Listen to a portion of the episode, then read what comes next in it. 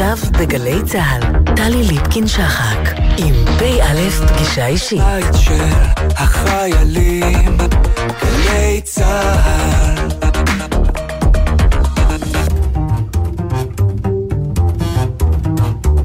שלום לכם, שבוע טוב לכם. פ"א פגישה אישית משולשת במוצאי שבת, גשום וקר וסוער סביב הסדר טיעון שיהיה או לא יהיה. בסופו של שבוע שראשיתו רחוקה כמו לפני שנות דור, מי זוכר? ואחריתו עטופה ביגון על מותם של שני מפקדים רבי הסרנים, אופק אהרון ואיתמר אלחרר, זכרם לברכה, באסון ירי דו-צדדי, אסונן הנורא של שלוש משפחות, וכמנהגנו, כטבע שני משותף, זעזוע המטלטל את לבבות הרבים. פא' פגישה אישית משולשת בצל הכאב הגדול על כל זאת, ועל מצוקות הקורונה ותלאות הקיפוח ואי השוויון המצית מחאה, והפוליטיקה המרבה שסעים ומחלוקת גם בשבוע הזה שחלף. פא' פגישה אישית על סיפו של שבוע חדש ובו, ועל זה נסתכל, יחול ט"ו בשבט, ראש השנה לאילנות, הזדמנות לזמר ולדבר דאגה ואהבה אל הטבע, אל הפשוט המחזיק את המרובה. באלף, פגישה אישית משולשת. מתחילים. Thank you.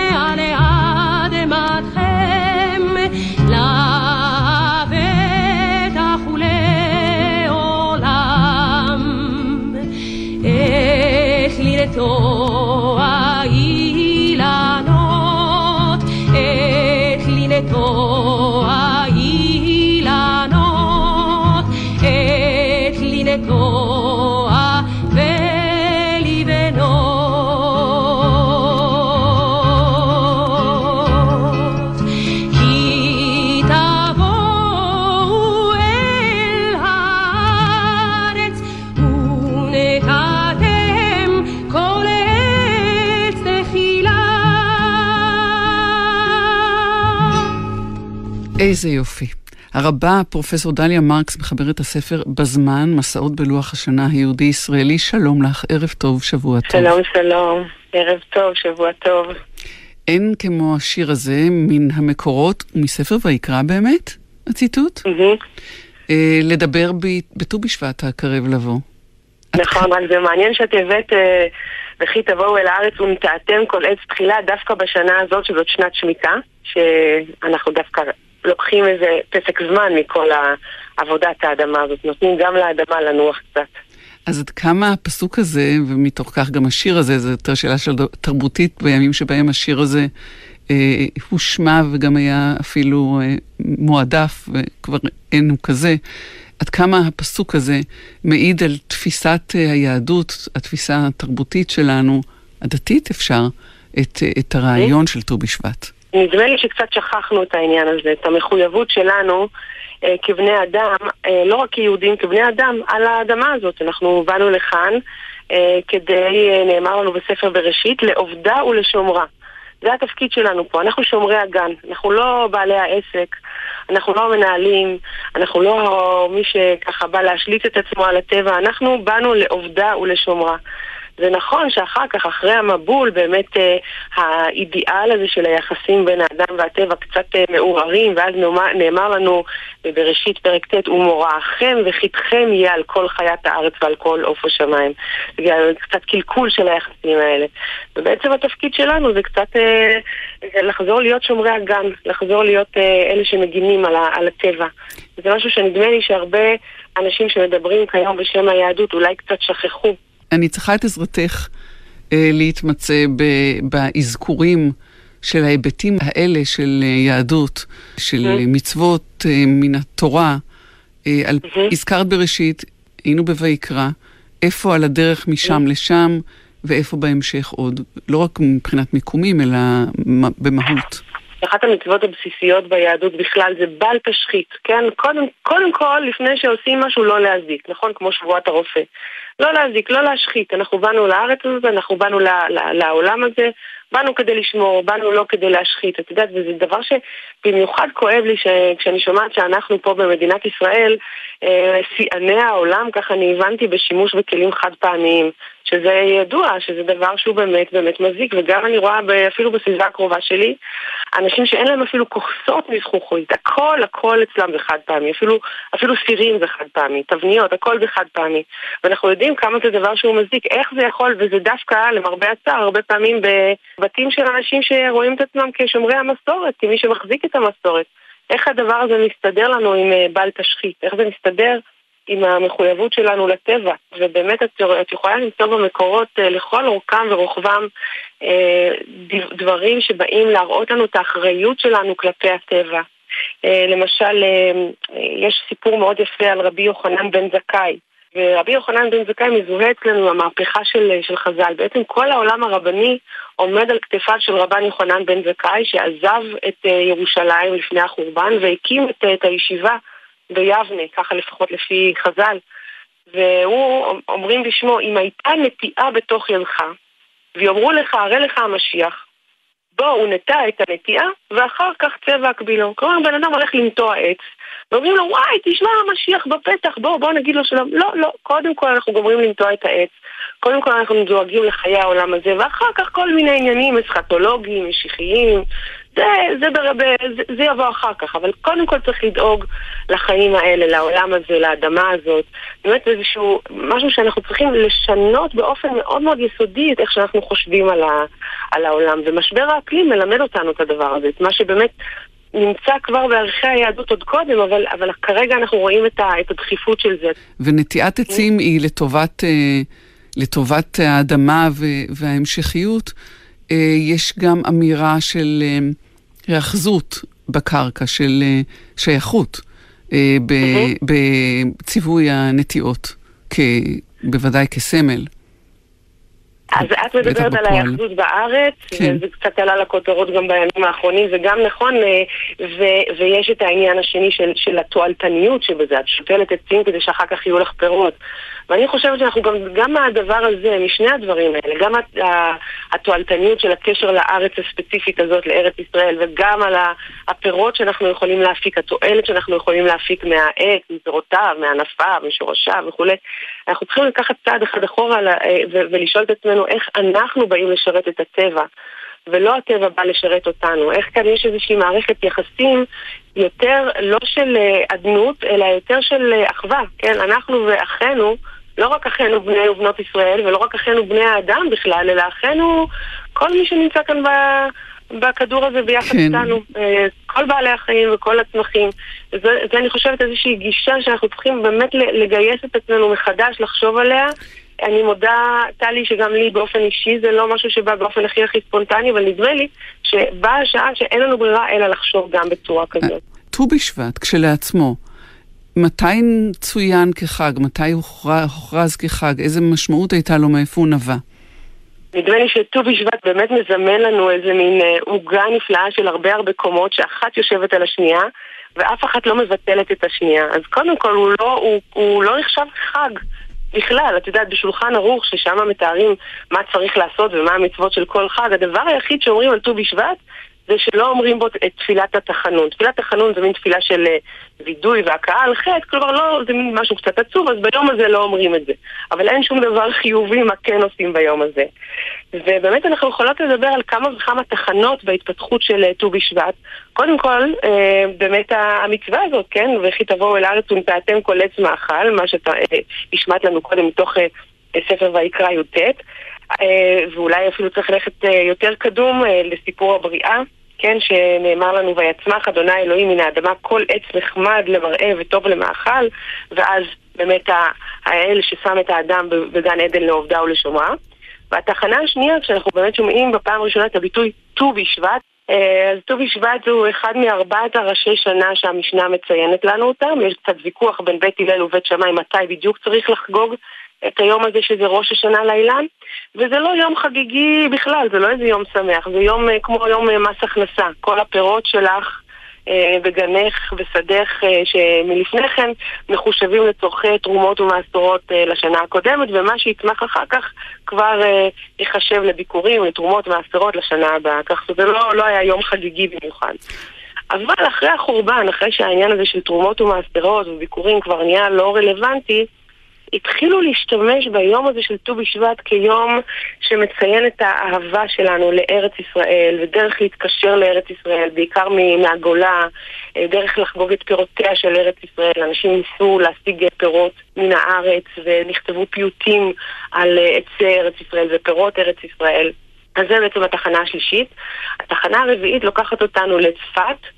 של המקובלים, של אה, מקובלי תלמידיו של הארי הארי הקדוש בצפת במאה ה-16, שהנחילו לנו איזשהו ערב מאוד מיוחד, לילה בעצם מיוחד, של תיקון ליל שבוע, ליל, ט"ו בשבט, שבו הם היו יושבים ולומדים כל הלילה, אומרים פסוקים, אומרים מדרשים, אומרים דברים מיסטיים על פירות שונים ואוכלים אותם, על מנת לתקן את החטא הקדמון של בני האדם, על מנת לתקן את העולמות, על מנת לעורר את הכוחות העליונים של האלוהות כדי להשפיע שפע טוב לעולם. וזו תורה שאנחנו עוברים כאן מארץ ישראל וממשהו מאוד מקומי ומאוד יהודי ומאוד לוקאלי לאיזשהו תיקון של, ה, של הקוסמוס, של העולם כולו. ובכל זאת, בסופו של דבר, זה הופך אה, לחג אה, חילוני, לאומי. אז זהו, זאת התחנה הבאה באמת. התחנה הבאה היא, היא, היא, עם הציונות, שאנחנו רואים שזה הפך להיות החג של הילדים. המורים השתמשו ביום הזה כדי לקחת את הילדים לטבע ולהראות להם את הצמיחה ולהראות להם את העצים, לחבב עליהם את ארץ ישראל ואז יש את העניין של הנטיעות, אותנו היו לוקחים לנטיעות וכל העצים אחר כך הייתי באה לבקר עם ההורים את העץ שלי וכל העצים היו מתים כי זה לא, זה לא תקופה טובה לנטוע עצים באמת אז זה ככה גם כן אולי איזה משל על כל העניין הזה אבל uh, הרעיון של נטיעת עצים, הרעיון של uh, לחגוג את הקשר לארץ הכנסת יוסדה בט"ו בשבט והתחנה הבאה, התחנה השישית, שנדמה לי שאנחנו עומדות בה כיום, ושוב, אף אחת מהתחנות האלה לא מבטלת את הקודמת, כן, הקשר הזה לארץ הספציפית, הקשר לאדמה, הקשר לתיקון העולם כולו, אה, הריבונות היהודית וכולי. התחנה הבאה שוב לוקחת אותנו לאוניברסלי ולעולמי, וזה באמת התיקון של העולם כולו משנות ה-70, אה, הוגים וחוקרים ואנשי... דת, אנשי רוח יהודים, התחילו להגיד, אנחנו, יש לנו אה, אה, מחויבות אקולוגית, מחויבות לטבע, ואנחנו צריכים להשתמש בשפה היהודית שלנו כדי לבטא את זה. זה לא משהו שאנחנו עושים אותו בשפה כללית, אבל זה משהו שאנחנו עושים אותו בשפה יהודית. עד כמה זה רווח, עד כמה זה רווח, אה, רבה פרופסור דליה מרקס, בקרב הזרמים השונים ביהדות היום? עד כמה ט"ו בשבט הוא חג גם של הזרמים השונים ביהדות האורתודוקסית, או, או המקיים אה, את המצוות, נגיד כך. לא רק המסורתית. אני חושבת. אני חושבת שיותר ויותר, ועדיין יש, יש עבודה לעשות. ה, היום הזה יכול וצריך ולאט לאט רוכש מקום בתוך הציבוריות ה, הישראלית על גווניה השונים. וטוב נעשה שבאמת העניין הזה של, של לזכור שאנחנו חלק מהעולם ושהמחויבות שלנו להתמודד עם אה, משבר האקלים בדרך אה, חשיבה, לא רק אה, ללכת לנטוע עץ, כמו שאת אמרת, אלא באמת צורת חשיבה עקרונית ומקיפה על איך אנחנו יכולים לחזור לציווי המקורי של לעובדה או לשומרה, אבל יכול להיות שיש באמת אה, מקום להגיד שבזרמים מסוימים זה פחות, פחות בא לידי ביטוי, וזה דבר שצריך כן לבוא לידי ביטוי, כי זה באמת, ה, ה, זה, זה, זה המחויבות שלנו לעולם, וזה המחויבות שלנו לילדינו, כן? איזה עולם אנחנו נשאיר להם אחרינו, כן? הרבה, פרופסור דניה מרקס, תודה לך על השיחה הזאת. ט"ו בשבט שמח, שבוע טוב שיהיה. שלום. תודה רבה.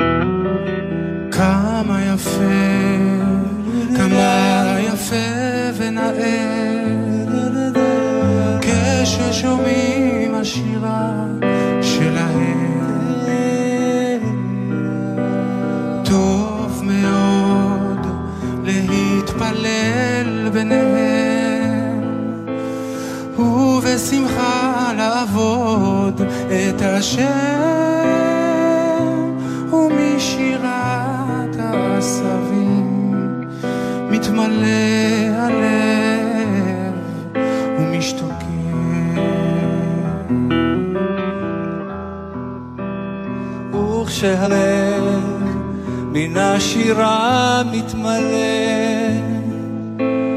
ומשתוקק ארץ ישראל. אור גדול, אזי נמשך והולך, מקדושתה של הארץ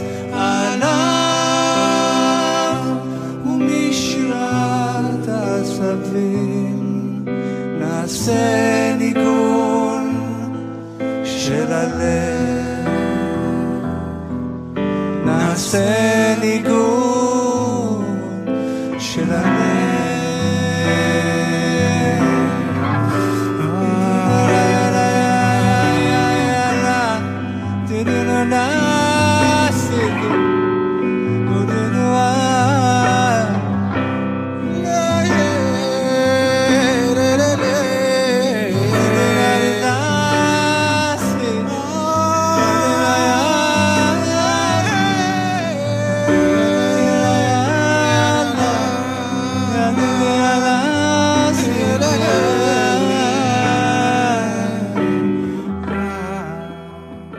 ט"ו בשבט, אמרנו טבע, אמרנו משה אלפרט, שלום לך.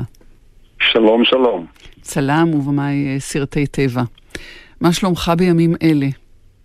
אה, בימים אלה מבחינת הטבע יש לנו אה, ימים אה, אפורים, בעיקר בגלל שפעת העופות, שקצלה אלפים של עגורים שבאו לעשות את החורף בישראל, וזה כאב לב גדול. ואתה, משה אלפרט, אתה לפחות אצלי מזוהה עם הצפון, עם אגמון החולה, עם uh, צילומי טבע ונוף שם, במקום הזה ובמקומות נוספים אחרים.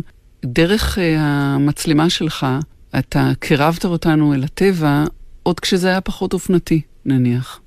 עוד כשלא כל כך דיברו על איכות, איכות הסביבה, אקולוגיה ומה קורה אה, לכדור. כן, אני, אני כבר אה, 50 שנה כמעט אה, מתעסק עם אה, צילומי טבע. בהתחלה גם אה, לצד, לצד הצילומי חדשות, שם נפגשנו, mm-hmm. אבל לאחר מכן התמסרתי כולי אל הטבע, כי זה היה העולם אה, השפוי שבו בחרתי. עשרות אה, סרטי טבע עשית גם לתחנות טלוויזיה ברחבי העולם, כמובן אצלנו גם שלושה סרטי טבע לקולנוע, ארץ בראשית, יללת הזאבים וכנרת ים של חיים. דרך העדשה שלך, נקודת המבט הזאת, אתה רואה את השינויים, אתה רואה את התנודות ואתה דואג? את השינויים אני רואה בעיקר, או בפרט, ב... שלוש שנים האחרונות אני מרגיש בשינויים גם של התנהגות בעלי כנף אה, שבאים לחרוף פה. ההתנהגות שלהם היא שונה. אם זה בגלל השינוי למשל בכנרת, מאז שעלה מפלס הכנרת אה, והכנרת התמלאה, אה, זה השפיע גם על התנהגות של עופות, אבל אני לא, אני, אני לא יודע, היות ואני לא, לא דידקט, אני רק בעיני המתבונן. Mm. אז אני רואה וחש שההתנהגות היא שונה. ההתנהגות היא בהחלט שונה של מספר בעלי עופות שחלקם שינו את הרגלם אה, מדי חורף כשהם היו באים הנה ואני במשך עשרות שנים עוקב אחריהם אז בשנתיים שלוש האחרונות אני לא יודע אם זה בגלל עליית המפלס או בגלל השפעות אחרות הם אה, התנהגות שונה, הם כבר פחות פוקדים את הכנרת הם מעדיפים להציק לבעלי הבריכות אה, מדרום, בעמק המעיינות ועמק יזרעאל, שם הם מחפשים את אה, מזונם. והשינוי וה... הזה הוא מאוד מאוד בולט אה, בנופי הרקיע של עמק הירדן, ששם אני רגיל לראות את מפגני התעופה שלהם בוקר וערב, כשהם היו עושים את דרכם לכנרת, ומהכנרת דרומה. עכשיו הם פחות פוקדים את הכנרת, אז פחות רואים את המעופים שלהם. אמרת, משה אלפרט, שבחרת אחרי שצילמת חדשות בצפון, הסוער וסואן תמיד, בחרת באופציה השפויה של צילום טבע. אבל אה, דרך צילומי הטבע גם אתה עושה שליחות אה, שהיא מקורה בחדשות שחלות אה, או מתחוללות בעולם כן. הטבע. היום זה, זה פריט חדשותי. ובוודאי שלצילומים שלך, בין אם בסרטים, אה, סרטי תעודה, או ארוכים או קצרים, במעקב שלך, יש דרך גם להתריע וגם לנסות לבט... לחולל שינוי.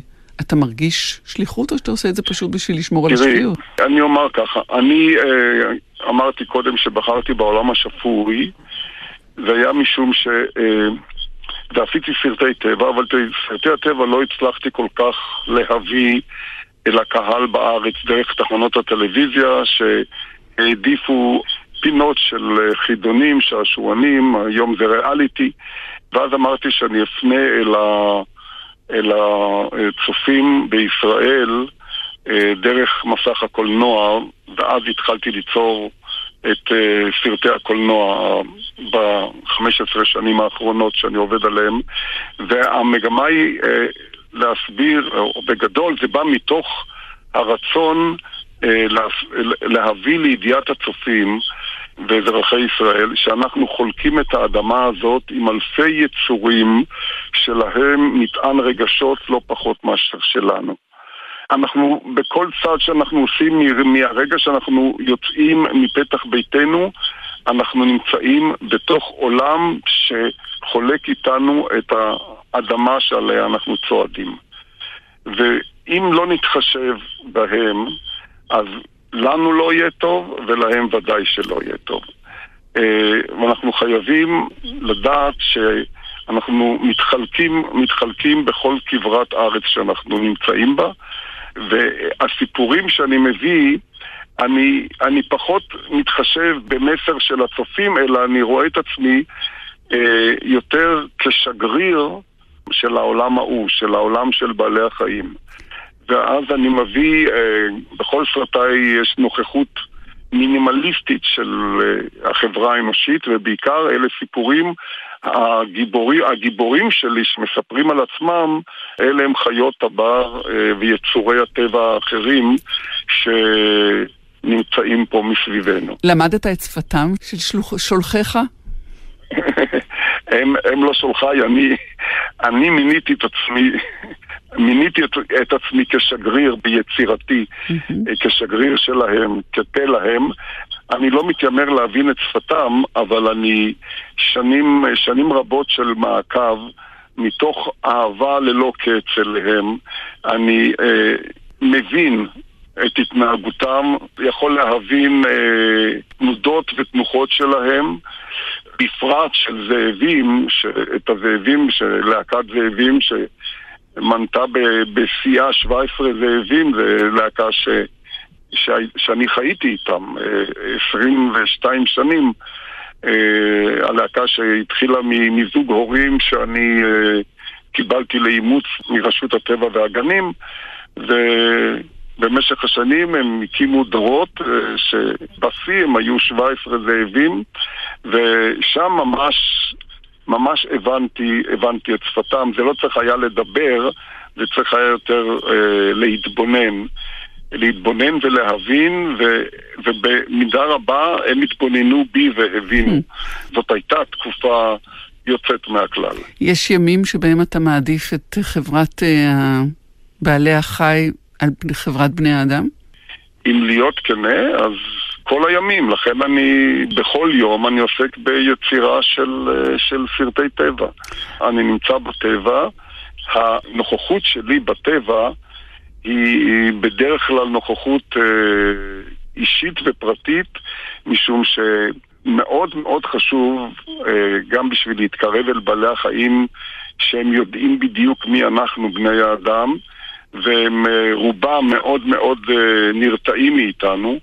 אז בשביל ליצור את האינטימיות, אני את אה, רוב עבודתי במרכאות, או יצירתי, אה, אני עושה בבדידות אנושית, אבל בחברת בעלי החיים, בשביל אה, ליצור את ה... כמו שאני אומר, את האינטימיות ואת הקרבה אליהם, בלי שהם יחששו ממני.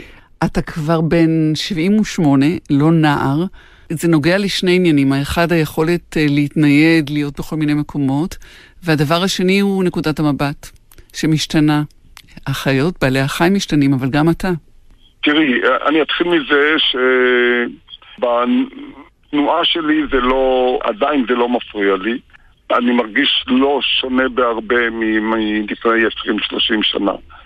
אני גם משתדל לשמור על כושר יום-יום, אה, זמן ארוך בבריכה, זה תחילת היום שלי. אתם עדיין בקיבוץ אבל, אפיקים? כן, כן, אני, okay. אוקיי. אני חבר אפיקים, okay. כן. והכוח, אני חושב שהטבע נותן לי המון המון כוח. אה, אני מרגיש את זה שכל פעם תאוות היצירה שלי, אני, התוכניות שלי לפעמים רצות רצות הרבה הרבה הרבה שנים קדימה, שאני, אה, את עכשיו הזכרת לי שאני בן 78, אבל אני, ובשבילי זה היה כאילו, אתמול התחלתי לעשות סרטי טבע, mm. אני לא סופר את הזמן. אבל אה, הזאבים, הזאבים שהיו איתי 20 שנה, אני לא יודע... לא חשתי, לפחות לפי ההתנהגות שלהם, שהם ראו בי איזשהו תהליך של אה, הזדקנות או משהו כזה. מערכת היחסים שלנו הייתה כאילו זה היום הראשון שנפגש. אתה לא מתנזר גם, אה, וצילמת הרבה בעולם, בכל מיני מקומות, גם באפריקה, ובסוף הכי נוח לך לדבר עם הבית? אה, זה לא שהכי נוח, זה הכי מציאותי. אה, בגדול, לצלם טבע בארץ מאוד קשה. באפריקה, לדוגמה, בשמורות טבע גדולות או באזורים אחרים אה, מתוירים, בעלי החיים אה, לא נרתעים מנוכחות האדם, כי בדרך כלל האדם שבא לשם, אה, גם ב, ב, ברוב המקרים בהוראת השלטונות, הוא מתנהג כתייר, וחייב ושומרים על התנהגותו כתייר, אז uh, בעלי החיים לא רואים באדם שם סיכון ולכן ניתן שם להתקרב אליהם ללא מאמץ. ומה שנדרש זה פשוט סבלנות, אה, לשבת איתם ולידם ואיתם במשך תקופה ארוכה, ואז אפשר להגיע לתוצאות מאוד יפות. פה בארץ, אה, בשביל אה, להגיע לצילום של עופות או של יונקים, קשה מאוד וצריך לפעמים להשתמש ברוב, בהרבה מקרים באמצעי הסוואה על מנת שאפשר יהיה להגיע לעמדות צילום או לאמץ אה, זאבים hmm. אה, בשביל להגיע אל האינטימיות הנדרשת בשביל להביא את הסיפור שלהם בצורה האופטימלית. אתה עושה עכשיו אה, פרויקט של צילומי טבע בשיתוף התזמורת הסימפונית ירושלים, וזה אנחנו, חיבור... כן, התחלנו... כן. כן, כן, התחלנו. האמת, האמת שזה היה... לפני שעשיתי את סרטי הראשון, ארץ בראשית, זה היה למעשה המחשבה שלי. אני, אה, אני רוצה, היות ואני רוצה שבעלי החיים אה, יספרו את סיפורם בקולם, אז אני משתדל, אה, לא רציתי בכלל מלל אנושי. זאת אומרת, מקסימום אה, ווקאליות, זאת אומרת, איזשהו שיר יפה שמבטא איזה שהן תחושות ורגשות, כמו, ש, כמו שהיה בארץ בראשית ובכנרת אה, בסרט האחרון שעכשיו אה, הוקרן. הקטע הוא של מוסיקה סימפונית פלוס הקולות של הטבע אה, אמורים בשבילי, בעריכה הנכונה, לספר את הסיפור שאותו אני רוצה להביא. וכשפנו אליי מתזמורת ירושלים עכשיו, אמרו שהם רוצים אה, לעשות קונצרט עם אה, ויזואליה של טבע ישראלי, אמרתי להם שהם מתפרצים לדלת פתוחה. ובעזרת המוסיקאי אה, אורי אופיר, גם כן קיבוצניק ממשמר העמק, שכתב לי את המוסיקה גם לכנרת וגם לפני כן לארץ בראשית, אנחנו אה, מלקטים ערב של אה, שעה וחצי שייתן אה, ממגוון החומרים ה... הישנים ובעיקר החדשים שלי של מראות טבע ישראלי, שתהיה סימפוניה לטבע הישראלי. משה אלפרט, צלם, במאי, סרטי טבע, ט"ו בשבט שמח, תודה שדיברת איתנו, תמשיך, תמשיך לצלם. תשמרו על הטבע, תודה, תודה. נעשה כמיטב יכולתנו. שלום.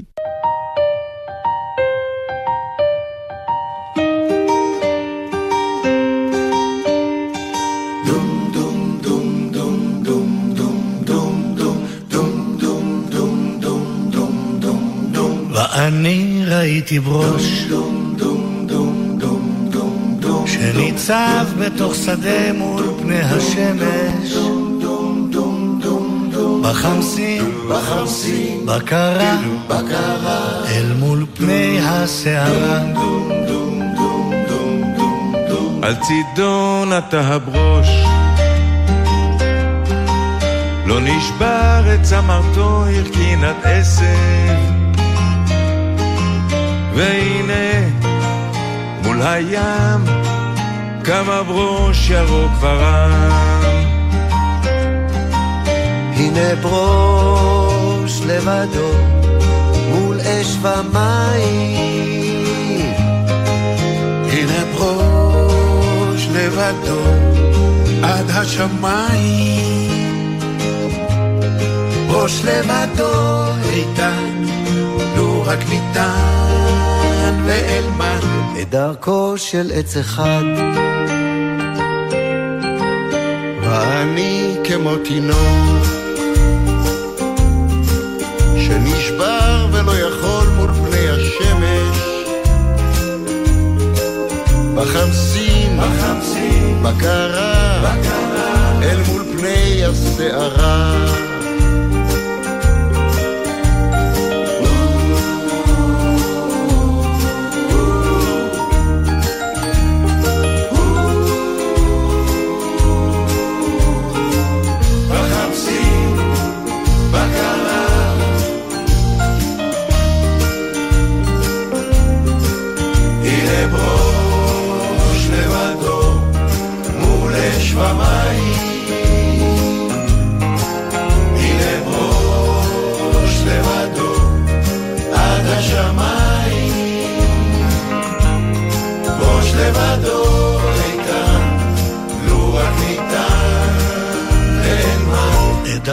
של עץ אחד, שתיים, שלוש, ארבע, חמש, שש, שבע, ו...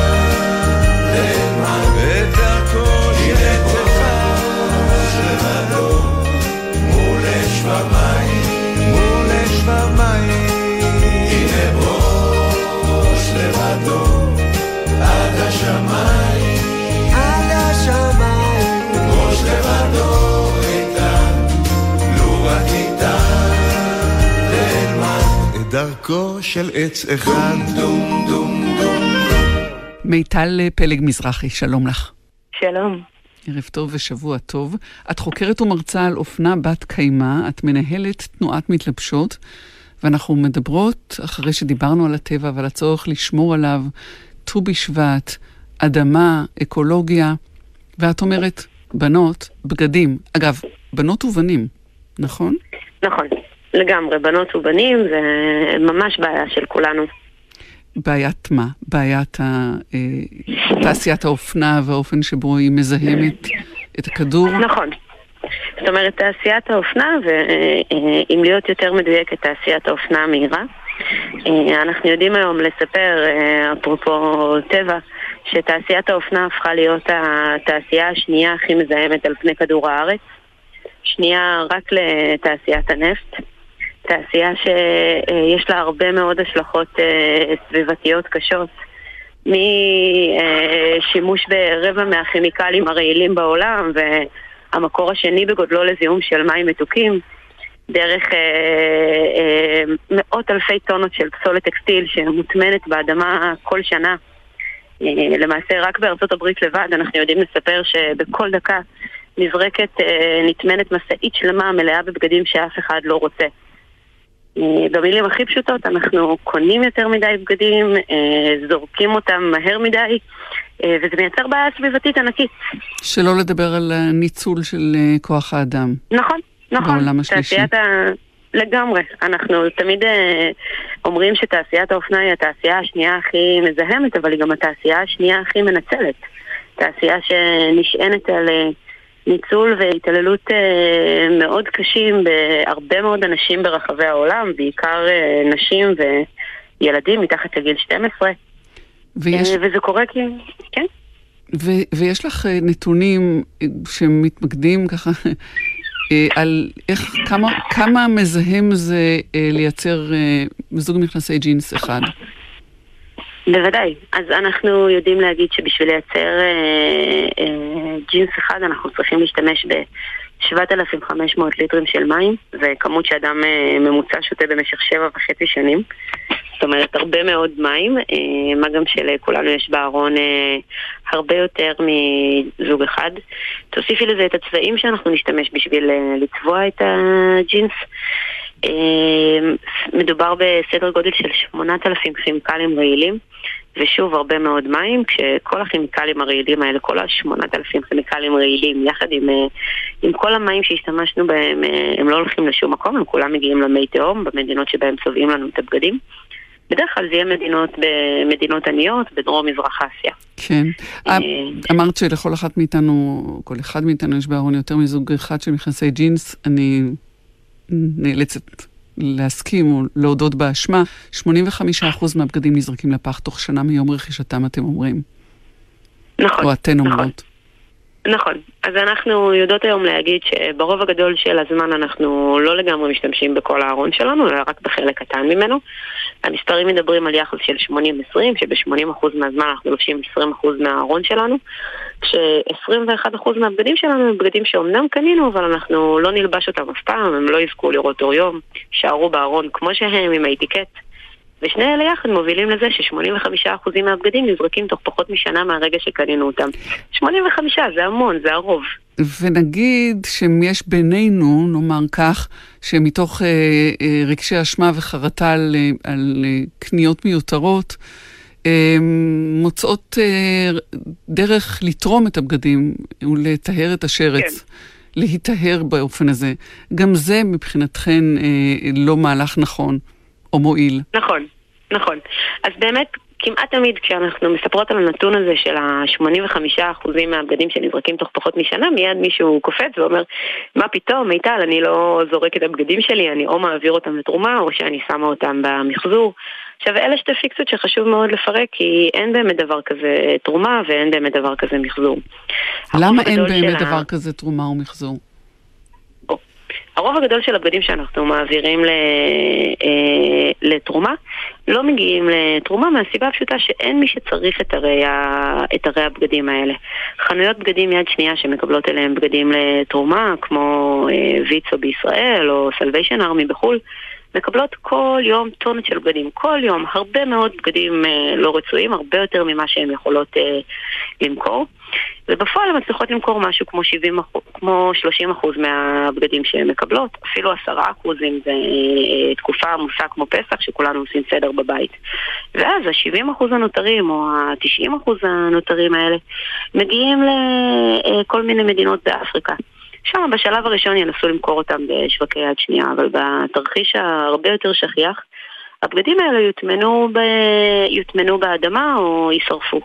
עכשיו אמרנו מקודם 8,000 כימיקלים רעילים, אז תחשבי מה זה עושה לאדמה כשאנחנו מטמינים שם את הרי הבגדים שאנחנו כן. לא רוצים עם כל הכימיקלים הרעילים, מה זה עושה בהקשר של אה, מי תהום, או מה זה עושה לאוויר כשאנחנו שורפים אותם.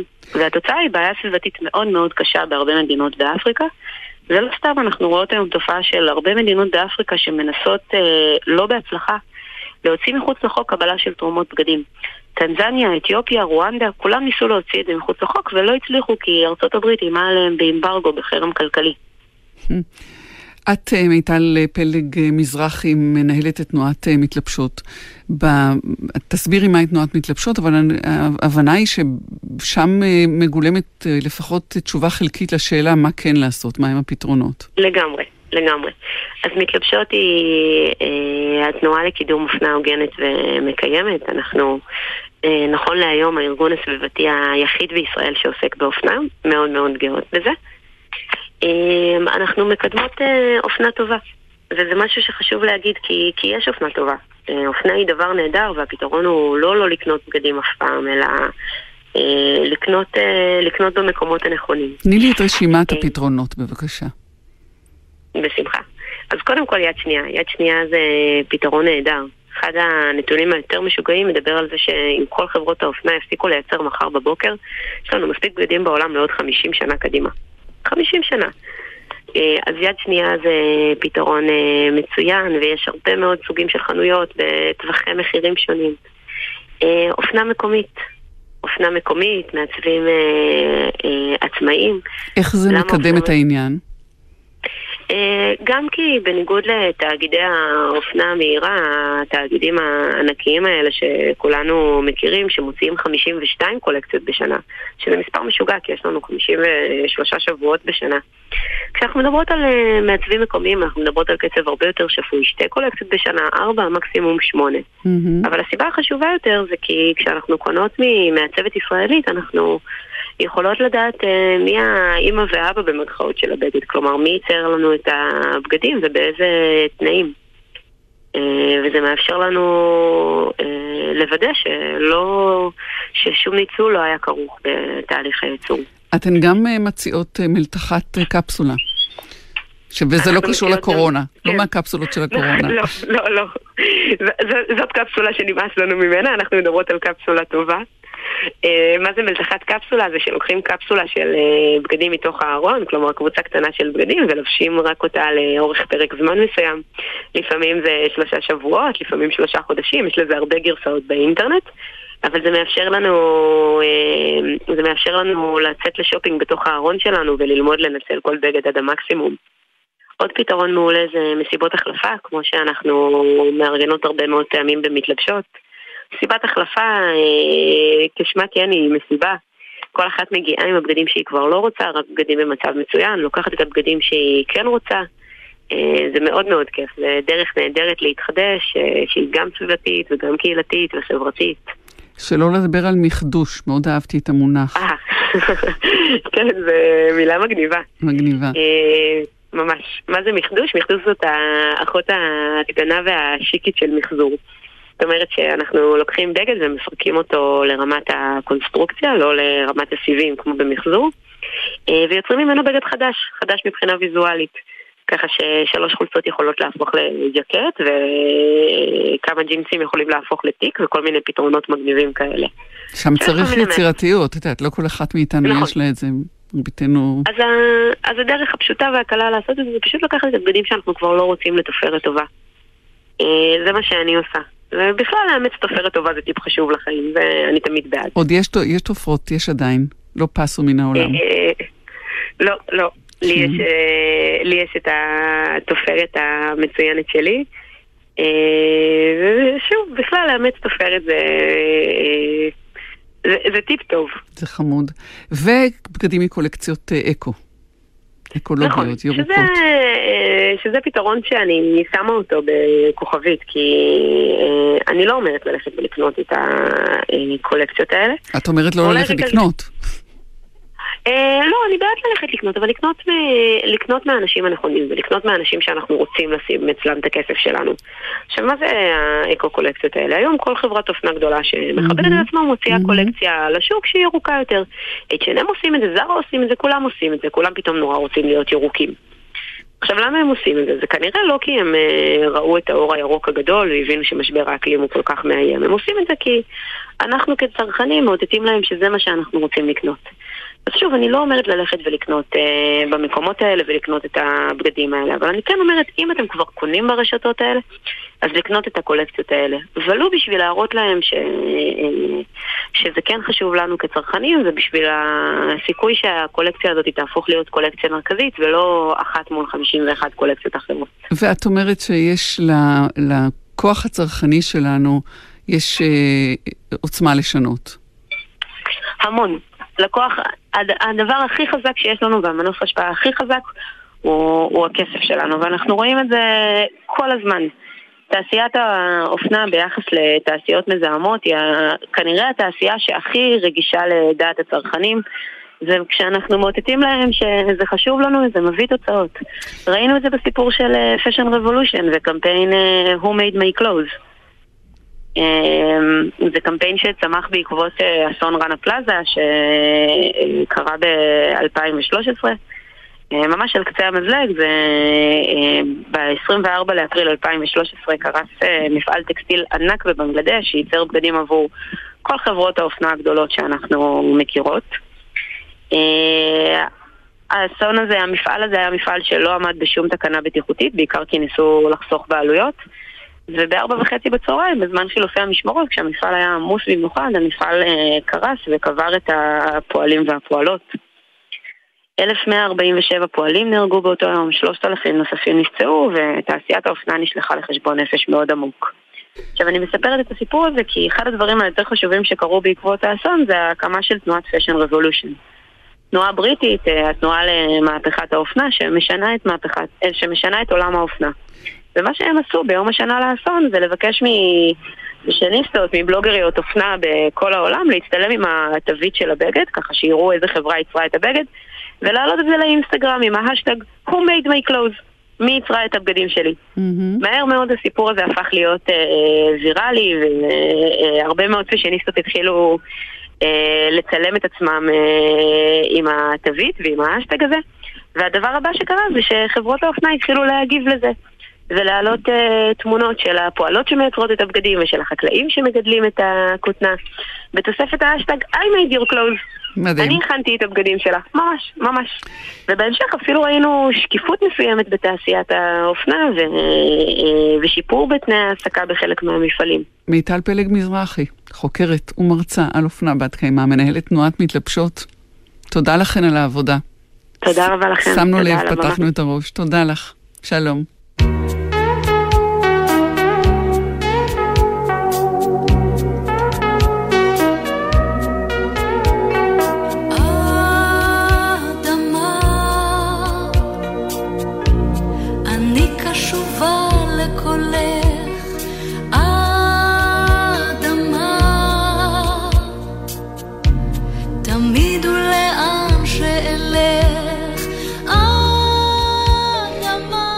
את המשדר הזה עשו איתי ניצן שקדי, יפעת גלר ועומר נותקביץ', הטכנאים היו גלעד בלום ורוני טרנובסקי.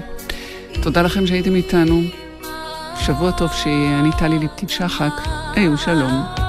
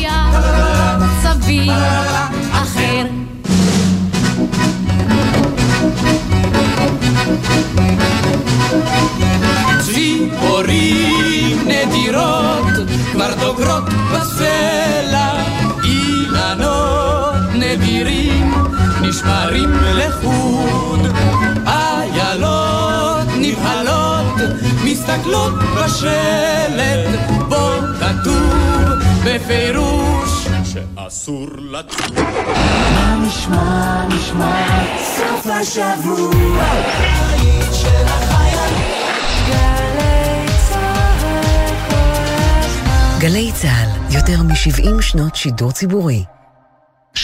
אנשים מה הדבר הראשון שהם עושים כשהם עוצרים בשול הדרך בגלל מקרה חירום. זה מה שירדנה מאשקלון ענתה. שולחת הודעה לצימר שאנחנו מאחרים. ירדנה, חכי רגע עם הצימר. הדבר הראשון שאת צריכה לעשות הוא להדליק אורות חירום, ואז ללבוש אפוד, לצאת בזהירות מהרכב, לשים משולש ולעבור מעבר למעקה ההפרדה. אחרי שתתקשרי למוקד החירום, תעדכני את הצימר. למידע, חפשו אסקרלבד, מחויבים לאנשים שבדרך.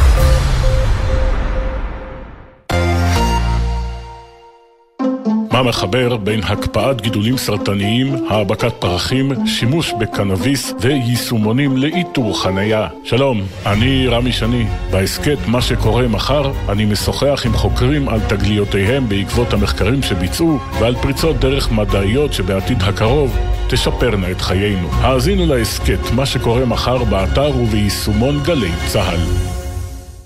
משהו חדש קורה בערב בגלי צה"ל. בימים ראשון עד רביעי בשש, החיים עצמם. שעה יומית על כלכלה, חברה ומה שביניהם. עמית תומר, סמי פרץ ושי ניב עם הסיפורים האמיתיים מאחורי המספרים. ובחמישי בשש, מגזין החדשנות העתיד עכשיו, עם דרור גלוברמן, על כל מה שקורה בעולם ההייטק והדיגיטל. ובשבע, 360 ביום עם נורית קנטי. צוללים לעומק ועושים סדר בנושא בוער. בוער אחד על סדר היום. משהו חדש קורה בערב בגלי צה"ל. מיד אחרי החדשות, אלעזר בן לולו.